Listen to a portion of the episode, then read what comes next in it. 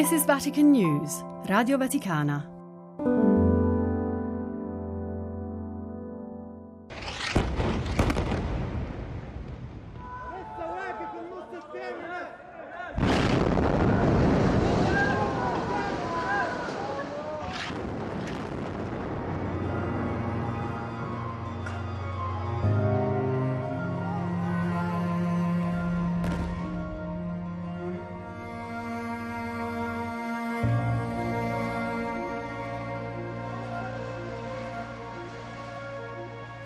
Vogliamo essere quelli che insieme costruiscono, eh, ricostruiscono, provano a riabilitare, a rimettere in piedi insieme questo paese, questa società che è destinata, volenti o nolenti, a vivere insieme. Noi non possiamo fare molto, non abbiamo un grande potere né economico né grande ascendente su, sulla popolazione, però possiamo spargere dei semi di grazia e di speranza. Credo che proprio questo sia il contributo che noi come cristiani eh, possiamo e dobbiamo dare.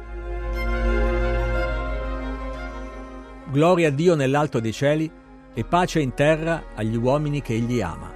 Cantano gli angeli sulla grotta di Betlemme la notte di Natale. Ma l'umanità sembra non volerla questa pace. Se anche quest'anno sarà un 24 dicembre di paura a Betlemme e in tutta la Terra Santa, dopo la nuova sanguinosa fiammata del conflitto in Medio Oriente. Il barbaro attacco di Hamas del 7 ottobre e la dura reazione israeliana a Gaza hanno fatto ripiombare la Terra Santa nel caos, provocando migliaia di morti, decine di migliaia di feriti, distruzione e odio, terrore e angoscia da entrambe le parti.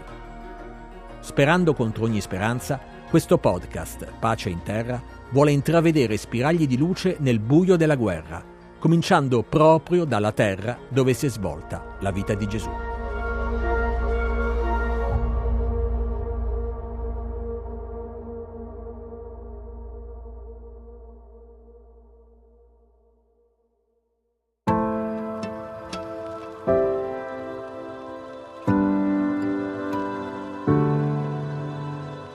Pace in terra.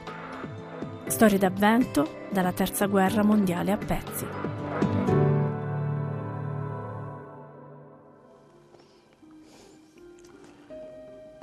Es duro lo que pasa en Tierra Santa.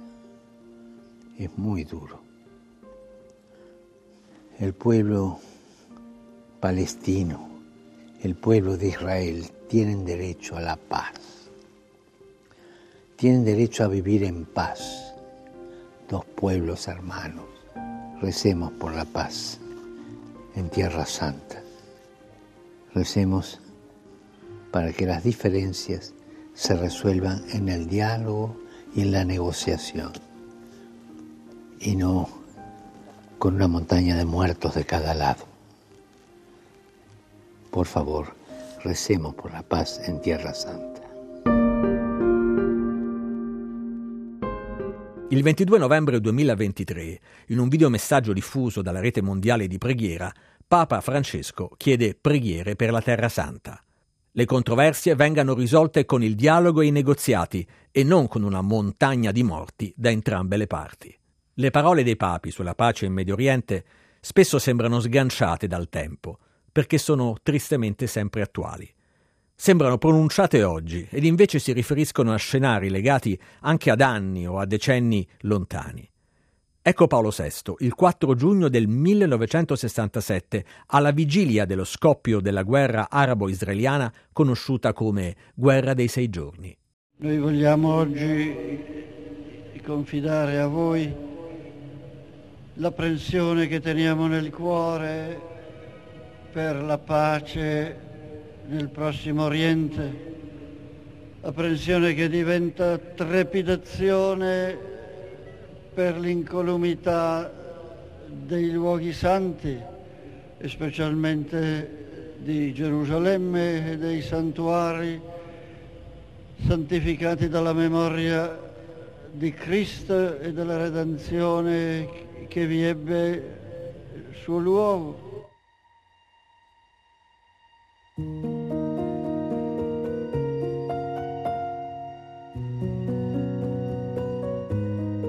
Come fare perché l'apprensione si trasformi in fiducia?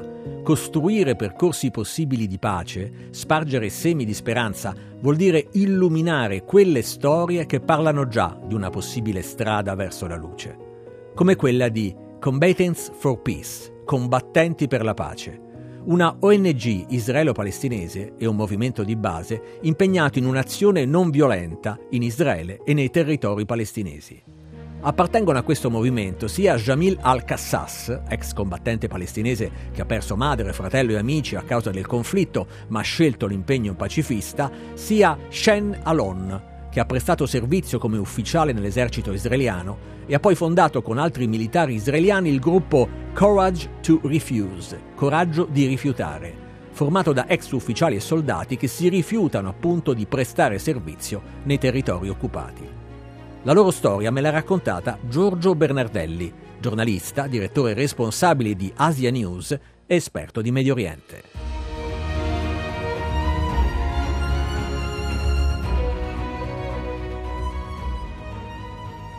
Hanno combattuto entrambi in Israele e in Palestina.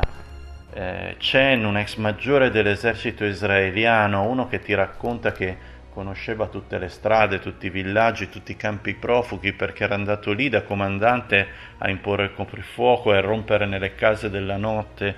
E dall'altra parte Jamil, un ex miliziano dell'Intifada, uno che è stato in carcere anche per le violenze e gli atti di ribellione contro, contro l'esercito israeliano.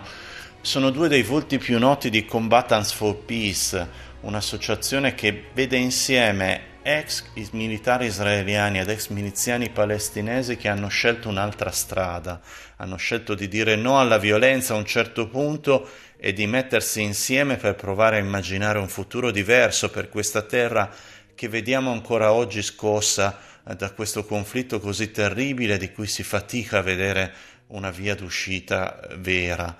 Ecco, Abbiamo provato a sentirli in questi giorni, a sentire da loro come stavano vivendo eh, questo carico di dolore così grande che la Terra Santa sta attraversando, questo momento apparentemente senza alcuna speranza.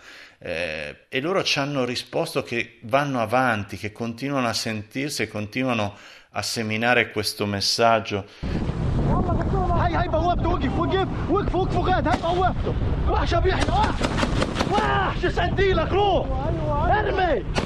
Jamil ci diceva che soprattutto vanno avanti con questo sguardo, diceva eh, davanti alle stragi di Hamas del 7 ottobre per la prima volta mi sono sentito che non ero io la vittima.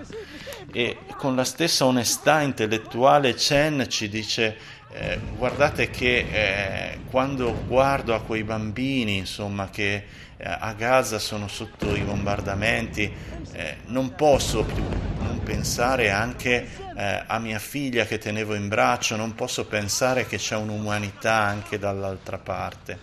È il messaggio più rivoluzionario, più, più controcorrente in, in un momento in cui in entrambe le società l'unico coro sembra essere quello guardate quanto sono degli animali chi sta dall'altra parte e quindi persone che che vanno solo odiate e uccise.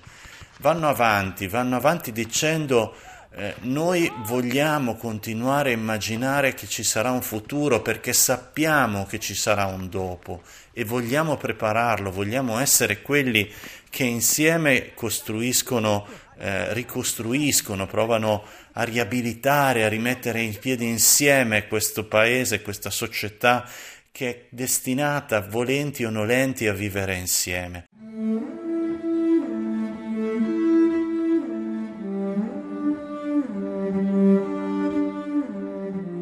È il messaggio più rivoluzionario che lanciano in questo momento ed è un messaggio in cui dicono siete importanti anche voi, non lasciateci soli in questo messaggio. Ci ricordano che questa guerra è alimentata anche da troppe tifoserie, da troppo eh, guardare solo da una parte anche a chi osserva da lontano questo conflitto. Io credo che la speranza in Terra Santa la costruiscano gruppi come questi, gruppi che in questo momento non si vedono, che, che restano eh, sovrastati da questa ondata, da questa massa di odio che sembra travolgere tutto, ma che sono quelli che costruiscono davvero il futuro per la terra eh, che tanti di noi amiamo. In un'intervista rilasciata a Vatican News, padre Francesco Patton, custode di Terra Santa, ha sottolineato che si inizia a fare un passo verso la pace imparando a riconoscere la sofferenza degli altri.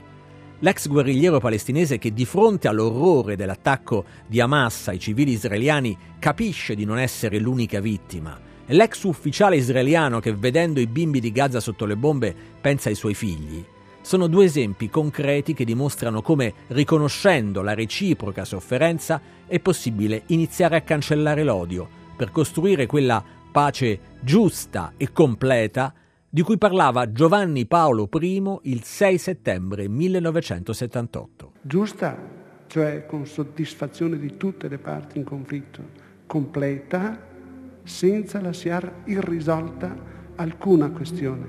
Il problema dei palestinesi, la sicurezza di Israele, la città santa di Gerusalemme. Chiediamo al Signore, dopo pregando, di illuminare i responsabili di tutti i popoli interessati perché siano lungimiranti e coraggiosi nel prendere le decisioni che devono portare la serenità e la pace in Terra Santa e in tutto il mondo orientale. L'auspicio di Papa Luciani, alla vigilia degli accordi di Camp David, conteneva le questioni chiave per la pace in Medio Oriente, valide ancora oggi, nel 2023. Eppure basta una nuova escalation di violenza, come quella provocata dall'attacco di Hamas del 7 ottobre, ad allontanare ogni possibilità di dialogo e acuire l'odio e la diffidenza reciproca. La momentanea tregua e la liberazione dei primi ostaggi israeliani offrono l'opportunità di purificare un po' lo sguardo dalle immagini di morte e violenza che hanno invaso il nostro sguardo per settimane. Come prova a fare da Gerusalemme Don Filippo Morlacchi, sacerdote fidei donum della diocesi di Roma, che nella città santa è responsabile della casa Filia Sion.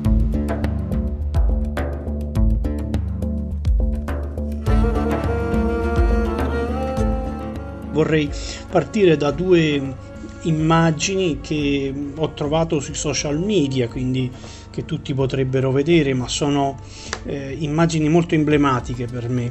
La prima, da parte israeliana, ho visto delle fotografie che ritraevano eh, la stanza piena di morsacchiotti di peluche e altri giocattoli predisposti per i bambini che sarebbero stati liberati tra gli ostaggi detenuti da Hamas a Gaza e una grande attenzione per questi bambini per far trovare loro un ambiente accogliente, un ambiente familiare, per dare loro una carezza di bellezza. Ne hanno bisogno e bisogna dire che eh, gli israeliani, gli ebrei sono bravissimi nel personalizzare i loro interventi, nel fare attenzione a tutte le singole persone, sono contati uno per uno questi ostaggi e questa è una cosa molto bella. Dalla parte palestinese mi ha colpito un video che ritraeva un, un uomo, apparentemente sui 40 anni o poco più, che si diceva felice, sereno per il semplice fatto di aver potuto eh, portare fino adesso in salvo la sua famiglia. Stava cuocendo del pane e diceva io se riesco a far vivere la mia famiglia, tutti quanti salvi, mia moglie, i miei bambini, per me la guerra è vinta.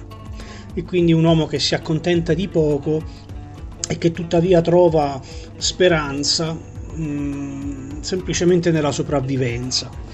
Ecco, vorrei dire che questa tregua era veramente necessaria perché tutti abbiamo tanto bisogno di, di pace e di disintossicare, direi, eh, lo sguardo e la mente da tutto ciò che di terribile abbiamo visto e sentito nei giorni scorsi.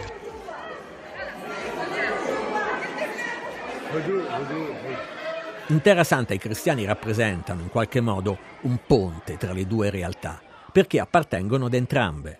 Ci sono cristiani in Israele, a Gaza, in Cisgiordania e per questo possono svolgere una funzione, seppur limitata, comunque significativa. La Terra Santa ha bisogno di luce, di lievito che faccia crescere la voce della coscienza sia nella società israeliana sia in quella palestinese. quale sia il ruolo dei cristiani di Terra Santa oggi, Don Filippo Morlacchi me l'ha spiegato molto bene.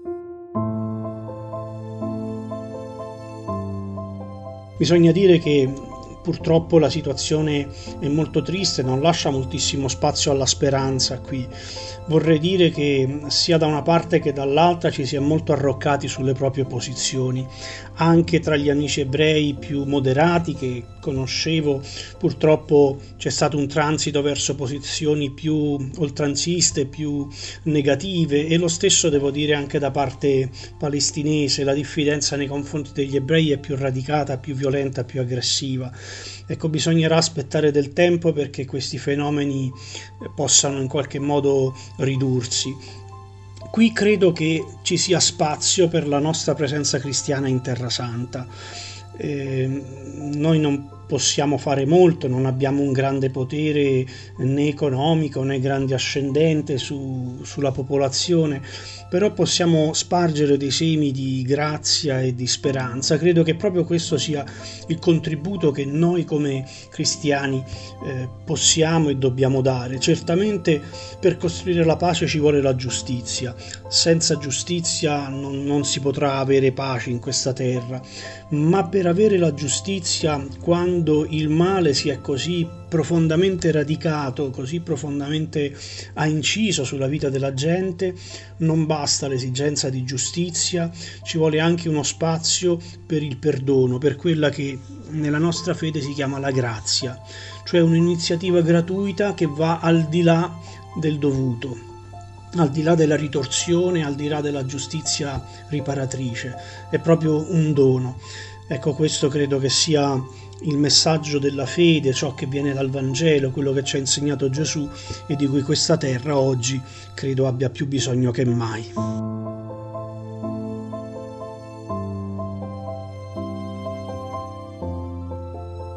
Non si potrà avere pace in Terra Santa se non ci sarà giustizia, mi ha ricordato Don Morlacchi da Gerusalemme. Ma l'esigenza della giustizia, mi ha detto ancora, non basterà a sconfiggere l'odio, serve la grazia del perdono, come ci insegna il Vangelo. Potremmo dire che servono quell'amore, quella comprensione, quella compassione che nascono dal riconoscimento dell'umanità altrui, del dolore altrui, quel riconoscimento di cui parlava un uomo di chiesa profondamente legato a Gerusalemme, Carlo Maria Martini.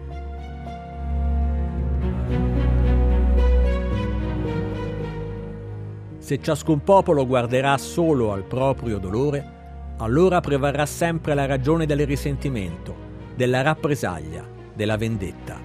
Ma se la memoria del dolore sarà anche memoria della sofferenza dell'altro, dell'estraneo e persino del nemico, allora essa può rappresentare l'inizio di un processo di comprensione. Dare voce al dolore altrui è premessa di ogni futura politica di pace.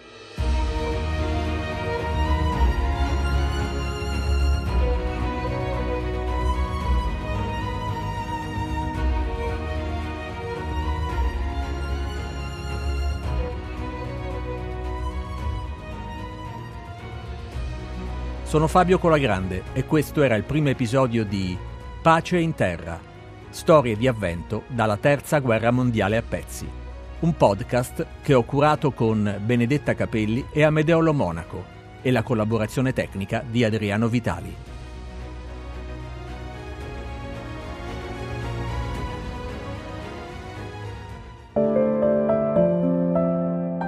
This is Vatican News, Radio Vaticana.